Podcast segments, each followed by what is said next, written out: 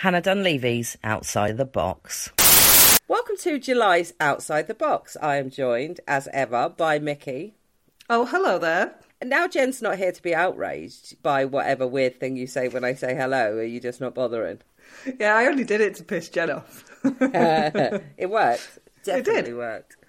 So, yeah, loads of stuff to talk about this month again. So, we've got quite the list to get through. So, coming up, we'll be talking about Talking Heads, Staged, The Sinner, The Salisbury Poisonings, and a couple of documentaries, Roll Red Roll and Athlete A, which are both on Netflix. Should we start on the BBC?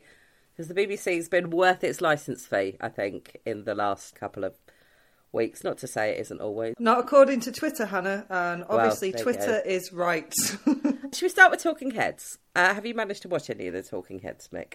I have not, but I've seen a bit of a, a hoo ha about the Sarah Lancashire one, and I wondered if you were going to talk about that. Funnily enough, I've also seen a bit of what looked like hoo ha, but it's actually just a headline designed to make you click. Oh, clickbait. Story in the Sun today about the one that must have been on this week, which is Playing Sandwiches, which is Lucian Msamati's, which is about paedophilia. And the headline says, Viewers outraged at storyline about paedophilia. Now, to be clear, this isn't new. It was originally played by David Haig in the 90s. Because Talking Heads, there were a bunch that were released in the 80s, a bunch that were released in the 90s, and now several have been re recorded, and then a couple of new ones have been released. There are 12 in this series.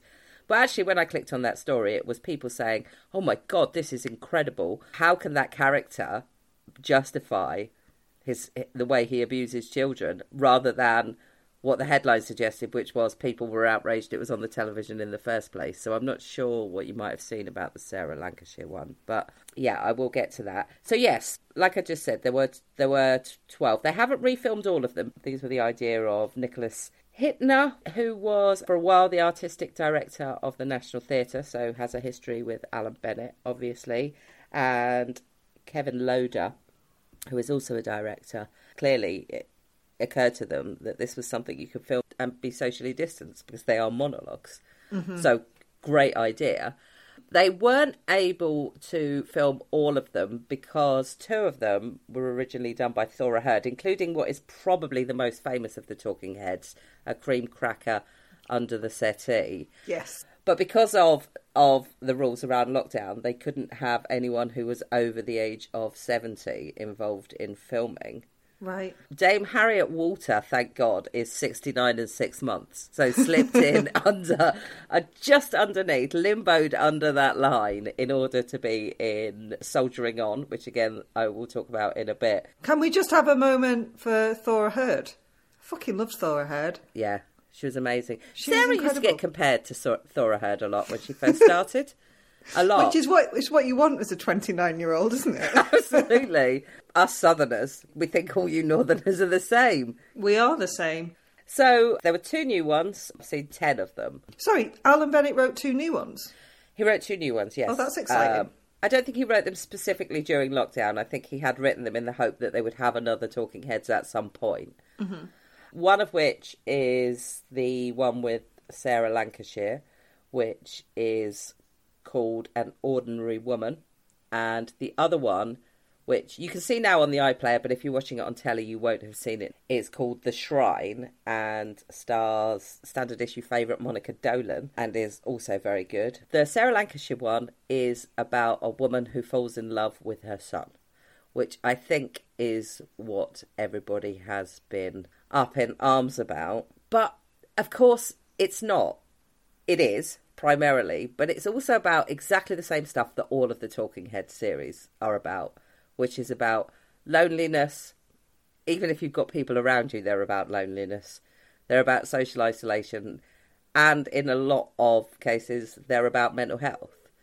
So, how that all manifests itself in Sarah Lancashire's character is in that she develops a fixation with her teenage son, which is apparently a thing that does happen. I haven't seen it, obviously, but that is. I saw people being outraged that that was a thing, particularly in lockdown. Seemed to come up quite a lot with a lot with that reflecting a lot of teenage boys will have been under sort of house arrest with Mm. their parents, with their mums. So maybe it wasn't a good time to air it. I don't know. I think obviously relationships are very, very complicated. And while that doesn't sound like anything someone should condone, it doesn't mean it doesn't happen. And it's like I read Janet Ellis's book and her, her latest novel, and it's about a woman being jealous of her daughter, which is as equally a destructive relationship Yeah. and goes on to be a destructive relationship. But that would seem more acceptable, I suppose. Yeah. I mean, families are fucked up, is basically what I'm saying. Families are fucked up. Yeah, I mean, I've seen a lot of stuff saying it's about incest. It's not about incest. It's about incestuous feelings. There is hmm. a, a difference. I mean, it's not something that's acted upon in it. I mean, I don't know. I don't have children, but I, so I can't say. But what I can say is, I think certainly women have talked about their sons in a different fashion than the way they've talked about their daughters. I think there is an element of worship of sons that, that has existed in the past. And if Alan Bennett has observed that, because Alan Bennett, and I will get to this, is the gr- one of the greatest observers of middle-aged women that I think has ever existed. One of my ex boyfriend's mums, I won't name them, but she showed me a picture of him when he was young. And I'd, I'd actually initially met him when we were both about 15. He was a bit older. Anyway, so it was a picture of him from that age. And she said, Oh, look, wasn't he handsome? Isn't he handsome? And I was like, Yeah, you did it. You know, he's lovely. And she just went to me because he wasn't in the room. She went, He's mine, he is, and it'll always be that way. And then just walked away. So there Yeah. are clearly some odd relationships and ownership out there. Yeah. So how that might spill over, I kind of understand. A woman I won't name, but uh, uh, obviously, but a woman once said to me that it would be more upsetting for a mother to lose a son than it would be to lose a daughter. Actually, said that to Oh, me. Yeah, Wow. I know, I know. Anyway, let's move on from Sarah Lancashire, who, outside of everything you might feel about the plot, is magnificent, Of onto somebody else who is totally magnificent, which is probably the other most famous of these, a woman of letters. Was originally played by Patricia Routledge and is now being played by Imelda Staunton. I don't know how many of them you remember, but it is about a spinster who lives, and I'm using that word deliberately, and I'm allowed to use it as an unmarried woman, who lives on her own in a house, basically writing complaints to people about stuff, and eventually gets caught up with the police because she writes complaints and begins to harass a family that live in her street. There's no spoiler alerts. This story has been in the public domain for 20 odd years, so I don't mind talking about it in a spoilery fashion. But in the end, ends up in prison for what she's done. And in prison, thrives in a way that she could never have done in the outside world. What she has is a mental health problem, uh, which is exacerbated by social isolation. Um, and Imelda, Imelda Staunton is just absolutely tremendous in it. She really is. She's different, obviously. It's a different take than Patricia Routledge. Patricia Routledge is really forthright in it, whereas Imelda Staunton seems smaller, even sort of in her physic- physicality. She seems more pushed inwards, less less vocal. But then periodically, just this snap of real nastiness comes out of her, and yeah, she it's she's absolutely tremendous. As is Dame Harriet Walters, who is in Soldiering On, originally played by Stephanie Cole, who is a woman who is widowed and then finds out some stuff about her husband and her son. Eventually, her life becomes smaller and smaller and smaller as as it goes on, and she's been a very popular, very sort of pillar of the community type person, and now she's incredibly isolated. And she is almost tremendous. In fact, I thought if there's one, if I can see the one positive of Succession being shut down, it's that Harriet Walter was available to do this because she she is also absolutely marvelous. And what I find interesting about about these is that I watched these originally as a, uh, probably a teenager with the first bunch, and then in my early twenties or mid twenties with the second bunch. And I thought they were great, and I thought that you know, like I say, Alan Bennett is just incredible, and Alan Bennett's influence is you can just see it throughout popular culture. You can see it in Victoria Wood, you can see it in Sally Wainwright. It's just the way that people talk in Alan Bennett things are just just blows my mm. mind. It's the understatement. It's the saying something massive and not even breaking a sweat and then just carrying on to the next thing. But what I found really interesting about them is that the topics that, like, say, for example, a, a Lady of Letters and Soldiering On, is that as an adult, like a proper adult, having had lived some life now, I think they're even richer and even fuller. Because my mum's been widowed. I mean, obviously, she didn't discover stuff like that about my dad. But on the basic level of how she talks about widowhood and having seen my mum be a widow, it, it hits home. And now, having lived on my own through lockdown and seen how really society judges spinsters, the Lady of Letters one is even more powerful than it was. And I think if you've seen bad reviews of it, it's worth clicking on it and seeing the photo of the person who's written the review because the younger they are, the worse the review they give of it. Are you still writing those letters, mate? Though, because no, should probably quite. stop. I want to move on to something else quickly, uh, which is also something shot in lockdown, which is staged six part um, comedy starring Michael Sheen and David Tennant as themselves, shot over Zoom, maybe not Zoom, but certainly over video conferencing technology, in which they are rehearsing a play. It's it doesn't matter, but it's six characters in search of an author is what they're rehearsing and not doing a very good job of it. And it's kind of a little snapshot of what is going on in their lives. And by, by I say their lives, they are very much characters as opposed to themselves. David are they exaggerated versions of themselves? I mean, it's like the totally trip. different. Right. Think about the trip, yeah. They are exaggerated versions of themselves. Other people in it, including David Tennant's wife, who is also an actress, and Michael Sheen's wife, who is also an actress. I mean, you could argue that that was nepotism, but you know, it helps if you've got people in the same house as you to be to be on it. Also, Nina Sosanya is in it, and two cameo performances, both of which are very, very funny by by very famous people who drop by. In fact, when one of them drops by, it is an absolute gem. It's the last episode. Tennant and uh, Michael Sheen are having a conversation on Zoom, and this person appears in the middle, like they do when they crop up on a Zoom call, and they both just go, "Oh fucking hell!" and it's really funny. um, so yeah, that's worth a watch. Because I initially didn't want to watch it because I was like, it's bad enough that enough of my life exists now on Zoom that I don't want Zoom to be my fucking entertainment as well on the telly. Do you know what I mean? But actually, it works a lot better than I thought it would. Let's switch to something else, also on the BBC that we have both watched. What we do in the shadows. I have things to say, but I've been saying a lot. So Mickey, you go first. I'd just like to say, hooray! oh, what a glorious 10 episodes of silliness it is. I think it is a marvellous watch. And it, I mean, I love silly humour and I think it's very necessary at any point when you look outside the window at a world on fire. But I think particularly now, this very absurdist world that we are thrown into is a great place to be.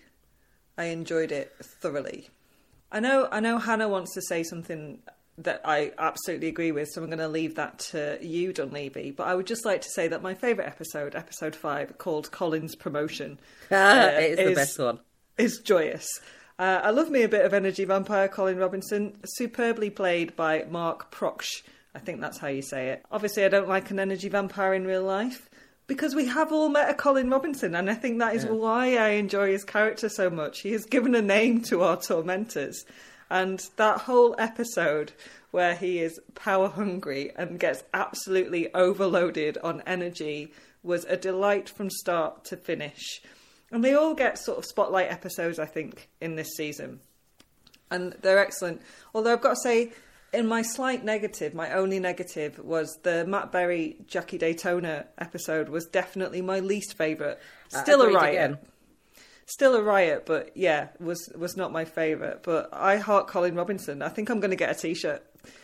Absolutely. well, that episode reminds me a bit of the episode of Flight of the Conchords, where Jermaine buys a new mug, which is a very simple thing, and then it leads to their entire lives spiraling out of control. And when Colin Robinson says at the start of that episode, I'm a bit worried about how my promotion is going to change the dynamic. You think that's ridiculous in the same way that you think when he goes, I can't really afford this mug, right? That you think that's ridiculous. How would it? And then it does just their entire lives spiral massively out of control. Well, interestingly, the two episodes, the one in season one and the one in season two, that focus on Colin Robinson, are both directed by Jermaine Clement. He's clearly got a soft spot for that character. Yeah. See, now I have a massive soft spot for Guillermo. That's my other T-shirt. Yeah, sure. Yeah, I think Guillermo is really interesting, and I think because obviously Matt Berry, Nash- Natasha Demetriou, Kay Van Novak are all doing an amazing job. superb. It is, and I, I do not use this word as an insult because it's what it requires. It is somewhat pantomimic. It is, they are big, they are huge characters, and they take up much of the, most of the screen. But it's easy to forget that actually, this is allegedly a documentary that's being made. And actually, the POV character in the documentary is Guillermo. And this series absolutely just fucking rams that home. I think, apologies for my pronunciation of this, I think if it's Harvey Guillen, is just tremendous in it. And the best way to describe that is in his looks to camera. When he Now- breaks the fourth wall, almost. Yeah. Yeah, well, I mean, they're making a documentary, so he's looking at, at in mockumentaries, looking at the camera as a tried and tested and almost now hackneyed way. And what killed looking at camera was John Krasinski in The Office because he just was the absolute fucking master of it. And Jim looking, just looking at the camera, and you won't be able to see this on the podcast, but just going like that, it was just a wonder. But Harvey Guillen seems to have reinvigorated it. And the point of the whole point of this is, if from a narrative to get boring about how stuff gets written, characters need to be able to develop. Otherwise, stuff gets boring eventually. That's where that's why sitcoms and things like that run out of steam. If it's just if they learn nothing and they you know the characters just get stuck in a loop of just doing the same thing over and over again. But because they're all vampires, the only character that can possibly have any kind of personal growth in this is Guillermo. He's the only one that's capable of growth. And they really achieve it in this, and they achieve it in this by those looks to camera. Because at the start, what would happen was Nandor would say something offensive to him, and he used to look, and he used to look really hurt. And then, when he starts to become a bit more aware, because he's got the outside eye on him, he starts to look a bit embarrassed that he was taking that off them. At the start of this, the episode where Haley Joel Osment becomes a zombie, there's a look at the camera he does, and he looks a bit annoyed. And then it goes on from there. And then he becomes full on livid. And he is not the same character he was at the start of this. But it's a, a change that is achieved so subtly. I think it's brilliant. I think. He's Well our entry into it as well, isn't he? Because he's the Yeah. human, so he's Yeah. who we can relate to. And as you were saying about obviously characters have to develop or it gets stayed, that we started with these vampires are already like clearly bored of eternal life. They've they've Yeah. done everything, and you know. I mean, apart from maybe whack off your own ghost, but we're going to get to that. And it's just they've run out of things to do, so it has to to follow them. And his his normality, if he's not normal, he's a vampire slayer. He's related to Van Helsing and he's trying really hard to fight it, but keeps accidentally killing vampires and is very good at it. Brilliant. But his normality actually serves as a brilliant foil to how absurd these Yeah. grotesques are. It's great. Yeah, I loved it. I, I. I the my only complaint would be with myself because I watched it too quickly, and Yeah, now I have devoured it. another year to wait. Yeah, totally Um, devoured it in two nights, I think. Let's talk about the Salisbury poisonings. Three part drama series about the Novichok crises that hit Salisbury and the surrounding areas in 2018, obviously based on a true story. Want to start off by talking about something that I'm always, always, always banging on about on this, and um, they never seem to repeat on the telly. So, yet another request to have it repeated on the telly, which is Five Daughters the BBC drama about the Ipswich murders, which entirely revolutionised the way stuff like this got written. Because in the old days, what would have happened, by the old days I mean not that long ago, what would have happened is this Novichok drama would have been about cops and spies. What Five Daughters said was essentially it's way more interesting to look at a community. It's a drama, it's not a thriller. It would have been a thriller in the old days, but now it's a drama. So what we get here is Anne-Marie Duff, who is the director of public health for Wiltshire. Whoever thought she'd have a, anything written about her? Rafe Spall, whose character is a um, a police officer poisoned during the investigation. We fucking love Rafe Spall, so great. Mark Addy, who is a friend and a neighbour of the Skripals, who are the original people who are poisoned, the Russians who are poisoned. Darren Boyd and Nigel Lindsay, there are police in it. That's who they play, but they are very much on a back seat. They don't really drive the narrative particularly. And then Johnny Harris and MyAnna Buring as Charlie and Dawn, who are a couple who unfortunately get wrapped up or get caught up in this. And eventually, Dawn is actually the last, well, not the last, the only casualty of this is a person who was absolutely in no way involved or responsible or anything. I think all of those people I've named put in a really good performance. Obviously, I love Rafe Spall. I think Anne-Marie Duff does a very good every woman role Yeah, she's in it.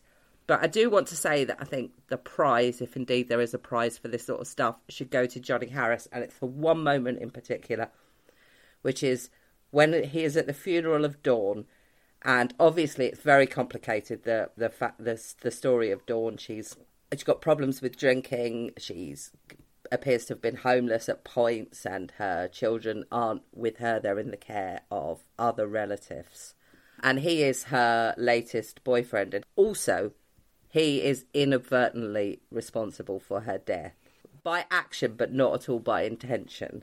And he positions himself at the back of the funeral, and her dad goes up and walks and brings him down to the front. And the look on Johnny Harris's face, which is kind of a combination of pride and relief, and I mean pride in a good way, not pride in a bad way, in a kind of he feels proud to be included in this family, not not proud, and relief and sadness is uh, is one of the best bits of acting you'll see all year. Absolutely guaranteed that moment when and Johnny Harris doesn't usually get to play a sympathetic character, so it's nice to see him get to be unbelievably sympathetic. And what did you think about watching it post COVID? Because I think it was weird watching people go, but our shops are going to go out of business. Knowing now what's going to happen, what's happened to them is is it makes it feel a bit like, eh.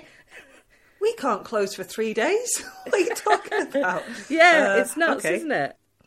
I thought it meant that we watched it through a totally different lens, and I actually think I think the BBC, the writers have done this very well. I think if it had been that original take on this that you were talking about earlier, that kind of thriller, that drama with a capital dr- drama just Yeah. shouted, it wouldn't have rung true anymore. But actually, by focusing on the community, by people sort of being reluctant but also realistic and taking this stuff on board and just going, okay, this is the new normal and adapting actually quite quickly, despite their initial worry that it wouldn't be doable. It felt very, very reflective of the times that we live in. And the authorities working their asses off behind the scenes. What I thought was really interesting is Anne-Marie Duff's character, uh, the chief of public health in Wiltshire, wants to close down everything. She wants to stop absolutely everything, and they have to draw a line. And they tell her we can't, we can't, we can't dredge the river. We can't just do all of this stuff. Life has to go on in some way, even if there is this risk, which we know there is. And Yeah. uh, you know, I kind of wish well, I massively wish that our government had dealt with what's happening now in the same way that Salisbury dealt with Novichok. Paula, I can't pronounce her surname, but that's all right because there's a joke in it that no one can pronounce her surname. I wish she'd been in charge of our our COVID response in Yeah. many ways. But I did find oddly where it made that bit seem a bit like uh, like not so stressful as it were. If I hadn't endured lockdown, the stuff about Rafe Spall and his fear that he was in some way still toxic that became way more relatable, I think, because the idea that there is this unseen thing and the idea that lots of us have had that we deliberately chose not to break lockdown, unlike some people. We deliberately chose not to break lockdown and see our parents because we were worried about giving it to our parents. We were worried. We were worried that we had become the threat. Yeah. That I found that exceptionally relatable, and I don't know that I would have understood that before this. Yeah, because Nick, Rafe Spall's character, obviously as a copper, a detective, he's used to going in and taking control of everything, and that is absolutely taken away from him when he gets really, really sick. But he's not worried for himself. He's terrified. He becomes terrified of his family hmm. and the threat he is to his family. And I think, yeah, you're right. If we hadn't been going through what we've just been going through, what we're still going through, then it might have felt a bit overreactive. But actually, it's spot on, isn't it? Yeah, I thought it was. Mm. I've always been a big fan of Rafe Spall, but just before we went into lockdown, we went to see him at the theatre. In Oh, do something, you remember was- theatre, Hannah? Do you remember theatre? And what I find incredible is the last thing that I did in the real world was go to the theatre and see a thing called The Death of England. And it just, the irony klaxon just screams at me every time I think about it. Jen sorted um, those tickets out. Do you think she knew? Yeah. do you think, yeah, maybe she did. So, we'll take a break and then I'm going to do less talking because Mickey's got some things to talk about.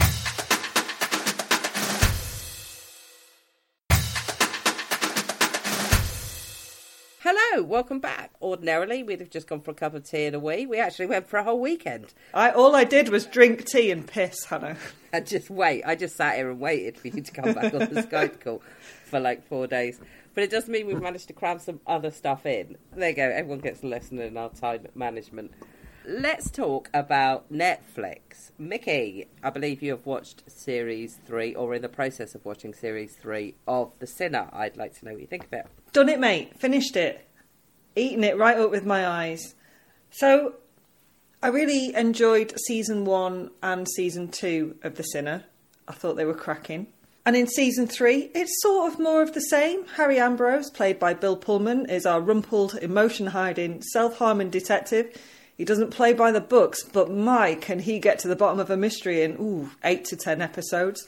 I'm going to say at the top that Pullman is superb. He is Harry Ambrose, and he invests this complicated character with nuance and warmth, very sympathetic towards Harry, and that hasn't changed at all.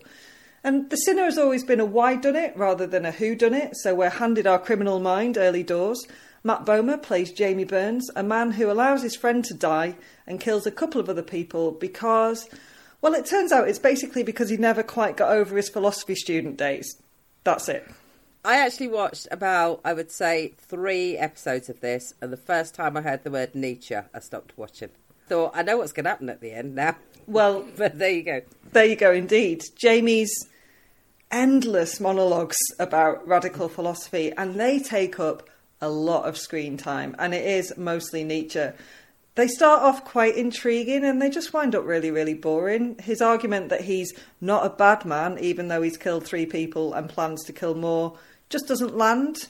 I think we're supposed to find him sympathetic in the same way we find Harry keeping everything buttoned up really relatable because don't we all have bad thoughts? Aren't we all sort of bad people trying to be the best we can? Well, yeah, maybe, but he's just too reminiscent of the dull lecturing students I avoided like the plague at university. And I studied philosophy, so there are a lot of them about. uh, yeah, it's a bit of a damp squib. That is basically my review of Nihilism and indeed The Sinner Season 3. It's a bit of a damp squib. It is worth saying, perhaps, that Gary watched it with me and he hasn't seen one or two and he really liked it.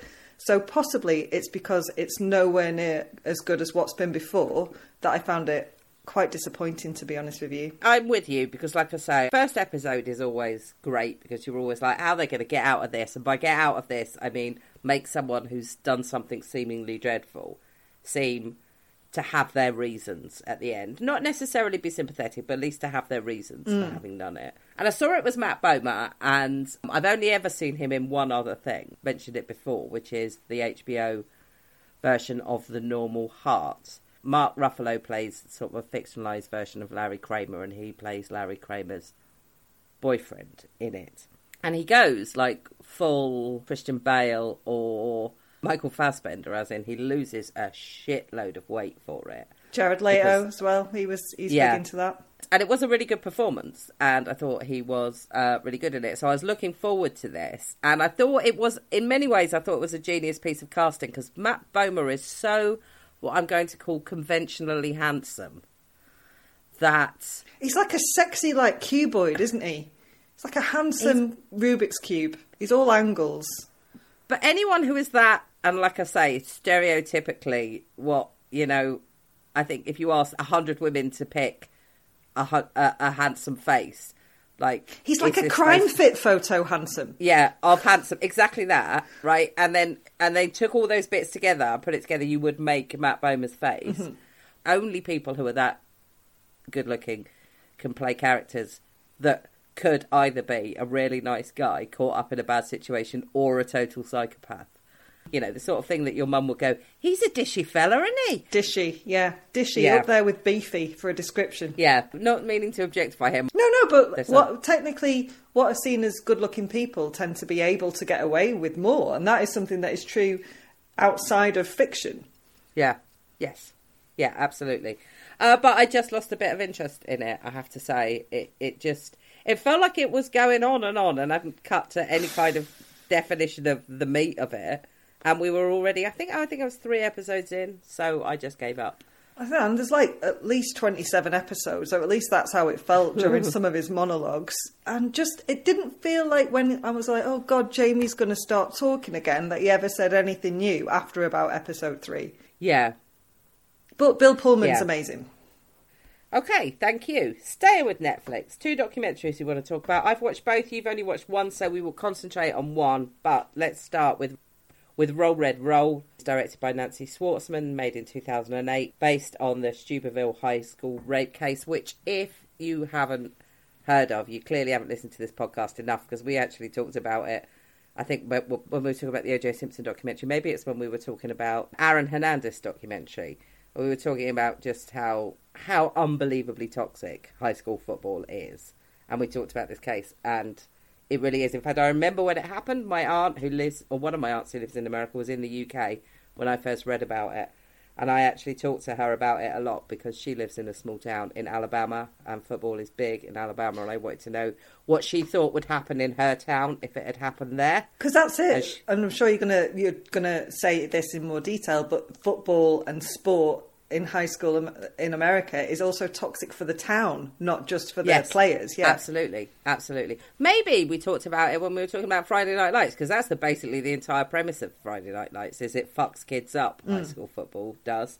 Anyway, what happened basically was a girl who was very drunk at a party, can't remember being at the party, was alerted by a friend that there was a video of her circulating of her being raped by members of the high school football team.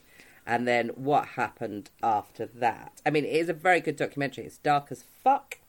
Absolutely. I think where it works really well, and I'm going to talk very briefly about Mrs. America at the end, and that does a similar thing, is it reminds you that this isn't about men and women.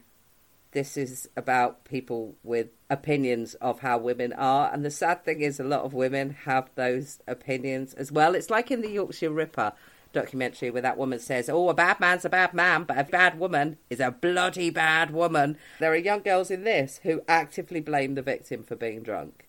And it staggers me that I mean, you don't even actually that you don't even need to watch a documentary. You know what that town is if its young girls are coming out parroting that stuff, and it's really depressing to think that rather than control their sons, this community has decided to restrict what their daughters can do. That they have decided to say, well, don't drink. I've told I've told my daughter not to drink, rather than I've told my son not to rape. it's, it's, an interesting horrifying. it's an interesting conversation that you must have to have with your kids and and obviously I am a child free person talking to another child free person here but the conversation you would have with a daughter is very much how to keep yourself safe that the onus we put on women is to you know look after yourself try not to put yourself in dangerous situations even though that shouldn't be the onus the onus should be mm. on men and boys not to do the raping but you have that because you feel protective towards your daughter, I imagine, or the, the, the young girls, the young women in your life. But when you're talking to boys, the mindset you have to go in is my son is capable of this, and that must be Yeah. harder. I think. Oh, I would, ima- I would imagine so. Also, what's really interesting about this is how Anonymous came to be involved with this case and what happened when Anonymous became. And by Anonymous, I mean Anonymous with a capital A, with the face masks. Good, because otherwise it was going to get really confusing. Yeah. It very much, in 2014, I think this was, it very much became a proto Me Too movement. It caused a lot of women, and this is before Me Too, it caused a lot of women to publicly say, This has happened to me.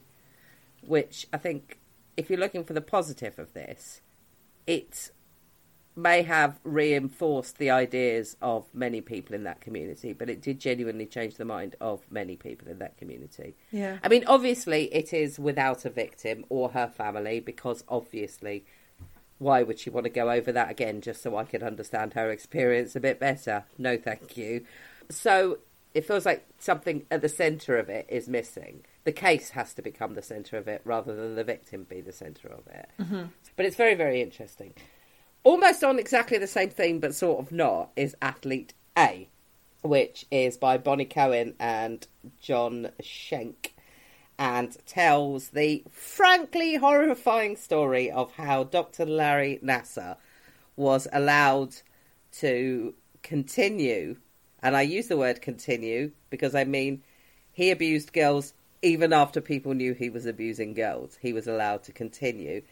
And it's kind of doubly horrifying on the one front. It's horrifying that it happened to these girls and that nobody did anything to stop it. But it's also horrifying that of what really allowed this to happen, and that was a culture of bullying that went on at USA Gymnastics that basically dropped those girls' self worth and morale to such a level that this guy was able to take advantage of that and become oddly seemingly an ally to them. A lot of them thought that he was a nice guy even while he was abusing them, which blows my mind.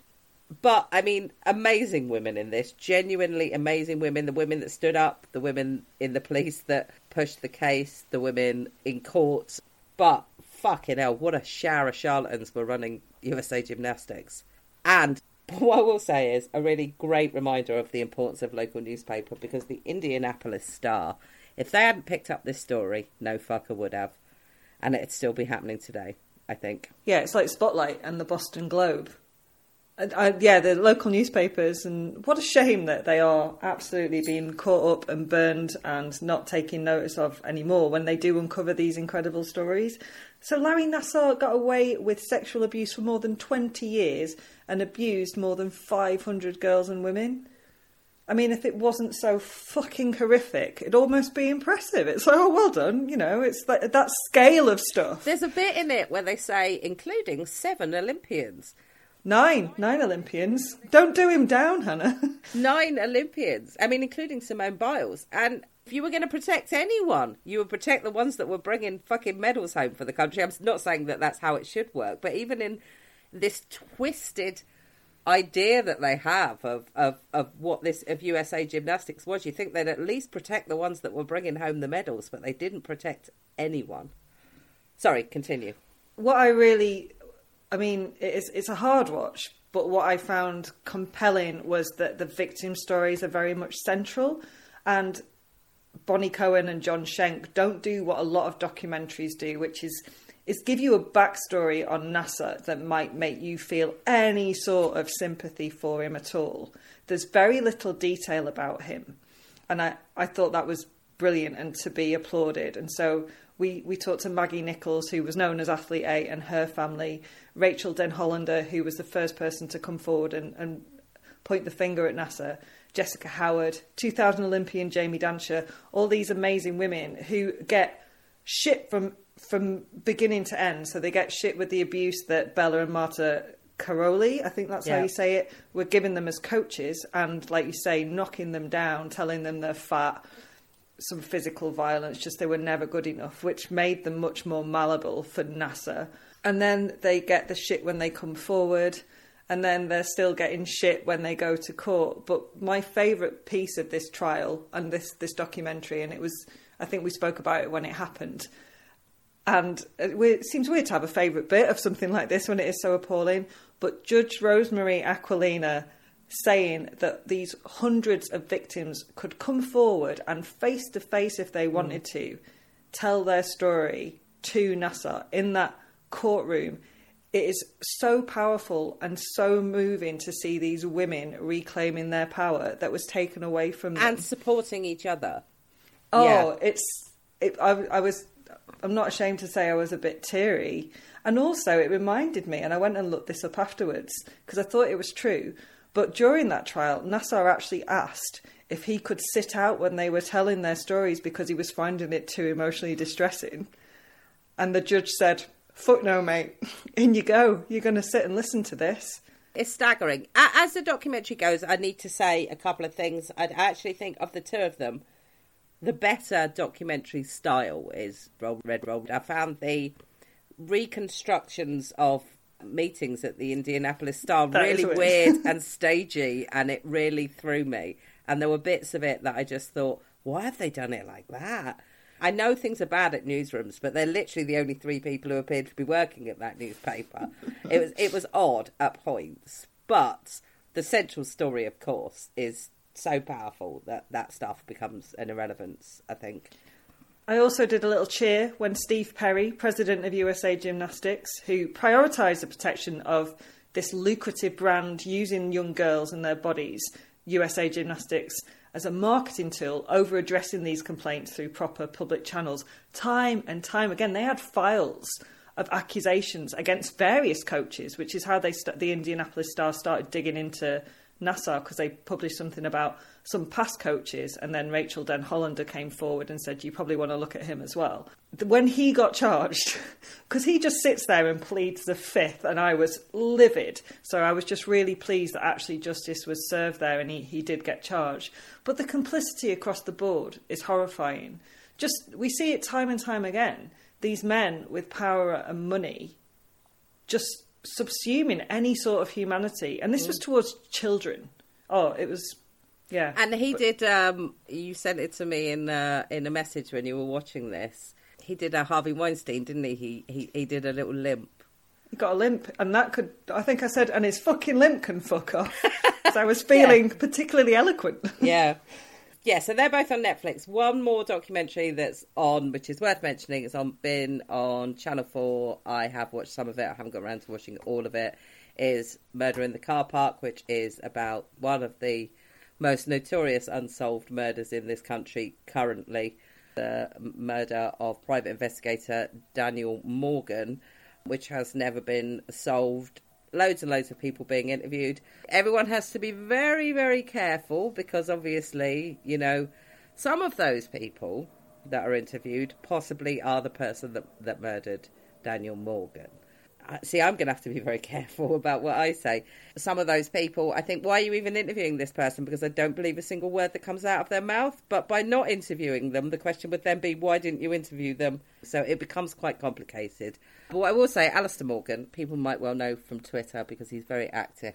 His brother seems to be a genuinely very, very nice man, and I feel very sorry for that family because I actually know some people who have a son that was murdered and they never found out who did it, and that's an incredibly painful thing for a family to go through. So well done, Channel 4, for at the very least bringing that murder back up again because even if 30 years later everybody else doesn't care, there are still very much people who do, and it's good to give them a voice. It's, it's you know, as embodied by Unforgotten. I've got one more thing to say, and it's very quick, so I don't know if you've got anything else that you haven't talked about, Mick.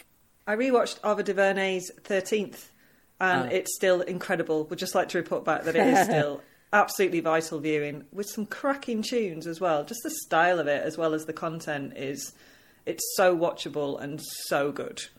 And I've also returned to watch Community, so that's why I haven't watched anything new. I'm sorry, not sorry.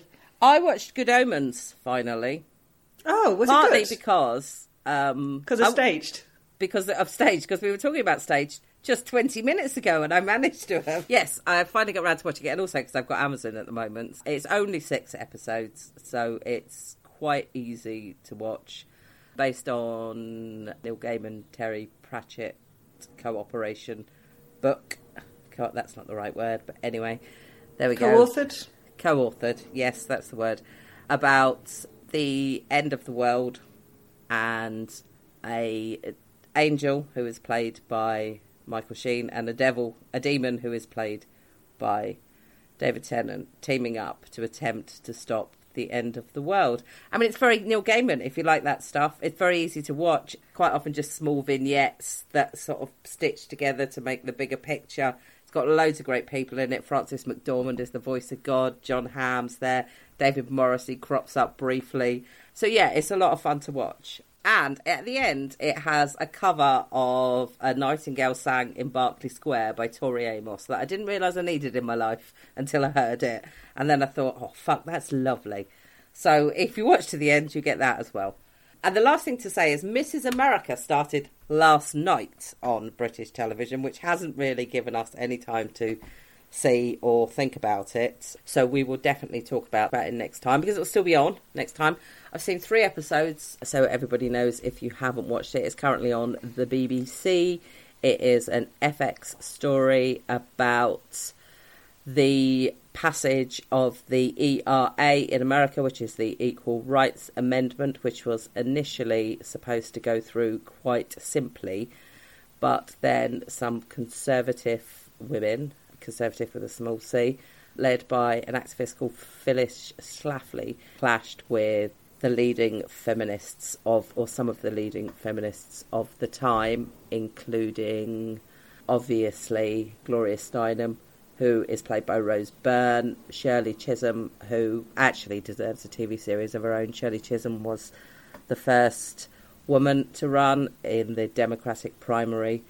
Uh, she did that in 1972, and she was also the first black person ever to run in either primary. And she's played by Uzo Aduba from Orange is the New Black. And the episode about her is directed by Amma Asante. So, I mean, this is all adding up to sound really great. Margot Martindale's there. It's Phyllis played by Cate Blanchett? Is that right? Yes, uh, Cate Blanchett plays Phyllis Schlafly. Elizabeth Banks is in it. I love a bit of Elizabeth Banks. And John Slattery is playing Phyllis's husband. Also, Tracey Ullman is there as Betty Friedan, who wrote The Feminine Mystique. It reminds me a little bit, and not necessarily in quality, but I'm not saying it's bad, but it reminds me a little bit of David Simon stuff, in which it's like, I'm not going to fucking tell you the answers. If you want to know this person is, Google it. So maybe if you're not that hot on 70s feminism and you don't know that much about it, you might be going, who is that supposed to be? Or not realise, for example, that that's supposed to be Ruth Bader Ginsburg.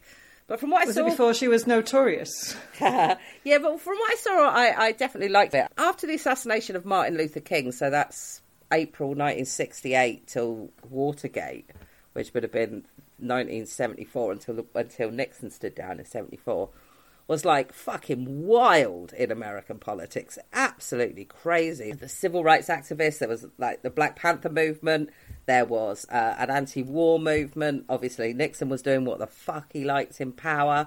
And in all of the middle of this, women were trying to get women abortion and trying to get the Equal Rights Act passed. And they were told the same thing that everybody else is being told that now's not the time. So I think it's going to be really, I think it's going to be really interesting. Where it feels like it's on the nose for the moment is there's a lot of talking about what the other side thinks without actually listening to what the other side thinks. And if it, there's a lesson in history, there's a lot of people saying, "Oh, you know what these feminists want," and then them saying it, and you're like, "No, that's no, that's not at all what they're saying." For fuck's sake, people willfully uh, misunderstanding feminism is not a new thing, and this is what this reminds me of. And then next time, I can tell everyone my story about what happened when I met Gloria Steinem. Excited. She won't stop. I mean, it might be the first time she tells you a lot, but she won't fucking stop wanging on about it, and I'm well jealous. Well, funnily enough, uh, somebody did once recently say to me, "Oh, I'd love to have met Gloria Steinem," and I went, "Me too." And then I went, "Oh fuck, I actually did." Yeah, it was me who said that, you fucknut.